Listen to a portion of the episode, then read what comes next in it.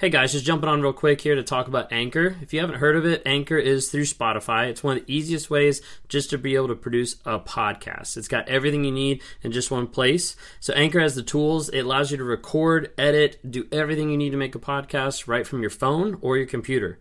And when hosting on Anchor, you can distribute your podcasts on different platforms like Spotify, Apple Podcasts, and many different more.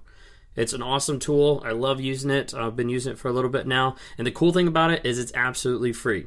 So if you're interested in starting up a podcast, if you're interested in getting involved in podcast work, then download the Anchor app or go to anchor.fm to get started. Was your narcissist a villain or a victim? You see, a lot of times narcissists will be in one of either category. They're either the villain or they're the victim. But typically, they'll never be honest about whichever one they are.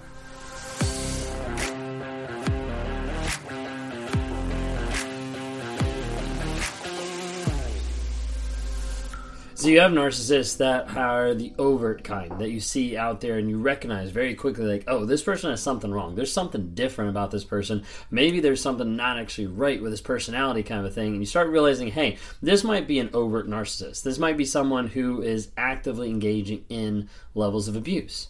Now, it might just be mentally, emotionally, but it also could be in physical abuse. As narcissists, a lot of times will progress. The more you take them back, the longer they're in the relationship, the more they will accelerate their level of abuse. So, this person could be the villain in the situation. So, they could be the one who's actively abusing, actively aggravating the situation. They're the ones that are raging, that are yelling, that are throwing things, that are breaking things, that are destroying your life in so many different ways. And then there's the opposite side, and there's the narcissist that's the victim. These are the more covert narcissists, the ones that kind of slide underneath the radar that most people outside don't realize, and a lot of times the people in the relationship don't realize what's actually going on. These are the ones that slowly come in and start to nitpick at tiny little things. They start to devalue in different ways. They start to get to you in small little ways that tend to reduce your self confidence or your self worth or your self esteem. And these on the victim side, they'll come in and they'll isolate you.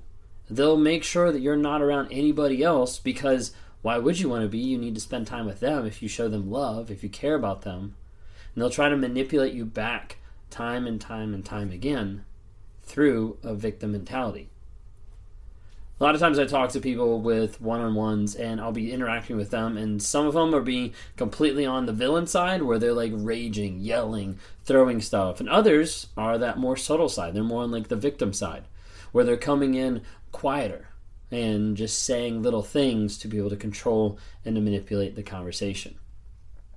If that's what you're dealing with, there's a lot of different things that go in, into that. It's a lot of different things that go into different forms of narcissism, and e- each one is very scary, is very manipulative, and is abusive.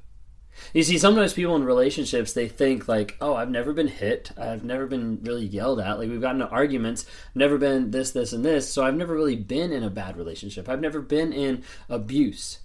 And they tend to twist the idea and not really view what abuse is. A lot of times it'll be hidden under gaslighting or manipulation or uh, future faking or love bombing. And people won't realize, hey, someone else controlling me, someone else controlling my perception, my will, my desires is still manipulation and that's still abuse. Sometimes it's done just overtly, and sometimes it's done covertly. The covert ones, a lot of times, are what people ask for because those are the ones that are harder for people to identify. They kind of sneak underneath the surface. It's like the little phrases that you don't necessarily pick up right away. It's the little comments that slowly eat away at you and kind of get at your self esteem over a period of time. Like, do you really think you should be wearing that? Or, you know, why are you going to the gym? Like, do you need to impress somebody? The little things that they'll use to just put a tiny little wedge something that will start to make you doubt, doubt your self worth, and doubt what you're doing. You see this oftentimes exemplified in isolation, where the narcissist will not tell you you can't go with it, go be with other people, but will say like, "Oh, well, I thought you were going to spend time with me. Like, I thought you loved me. I thought we were going to spend time together." Or they'll start to devalue those friends just a little bit of like, you know what? Like, I heard someone say something about you the other day, and I just I don't know. I just get a weird vibe about them. I don't think you should really hang around them. They do anything they can to be able to control and manipulate. Coverts, I think, are the more dangerous side. And that's the side that is really, really hard to identify and can slip underneath the radar between the people inside the home and people outside. If you're new here on this channel, I'm a self aware narcissist, and I've been working on myself for years to try to grow and change who I am. It's something that I still struggle with on a day to day basis. The narcissistic thoughts, the emptiness, the empathy, all those different things are stuff that I battle on a day to day basis. And I'm on this platform to try to bring awareness, growth, healing, and change to people out there. Because there's a lot of people that don't know about narcissism. They don't know they've been in an abusive relationship, and they just think this is the norm or they think this is love. And those are the people that I try to talk to each and every day. Almost every single day, I'm sitting down talking with someone who's been in an abusive relationship or who's come out of one, and they don't know what to make of it. They haven't found closure. They can't talk to the person anymore. They know that person's toxic for them, but they still want to go back in countless different scenarios. And those are the type of people that I try to talk to every single day to try to help them find healing and change and to be able to grow if that's you and you want to talk sometime, would love to be able to talk more. And click on the link for my website, Raw Motivations, and go click on one on ones. Would love to talk to you and try to help you find that healing and growth. You see, oftentimes when I'm doing one on ones, I'm interacting with people and they give me examples. They talk to me about different things that pop up. They'll have the narcissist that will say, Here we go again. Like, I knew this was going to happen. The eye roll, the smirk, all those type of things. They'll have they'll have the guilt tripping after the fact. You know what? Everything was fine until you did this. You know, everything was going along just great, and then you happen to open your mouth about this, and this is what happens. And oftentimes that narcissist will flip it back on you, and they'll blame you for something that's already passed, that something that's already happened that you had no effect on.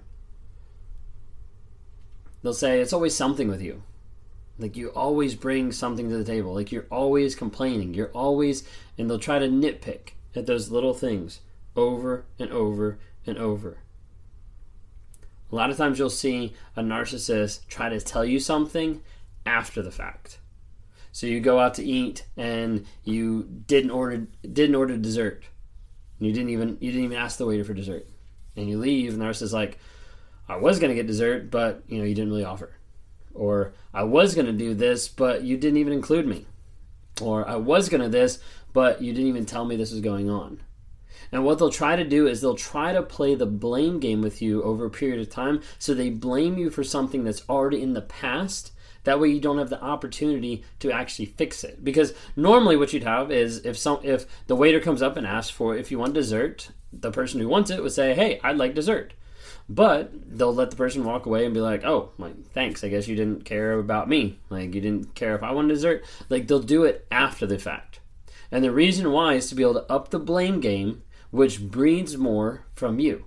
You as being the empath or the other person in the toxic relationship, when I'm when I'm degrading you that way of like, I guess you didn't think about me, it starts to make you on the defensive and it starts to make you think like, oh yeah i did care about you. Like oh yeah i'm so sorry. Let me do this. And it builds a slow habit of letting you take the blame for someone else's actions. So the fact that i sit at the table and i don't order dessert and they walk away and i blame you for that i blame you for the fact that i didn't speak up blame blame you for the fact that i didn't acknowledge and express what i wanted that slowly builds that blame where you start taking my blame. And over a period of time, you take my blame more and more and more. And you get to the place with the narcissist where you start taking blame for giant things that have never crossed your mind before.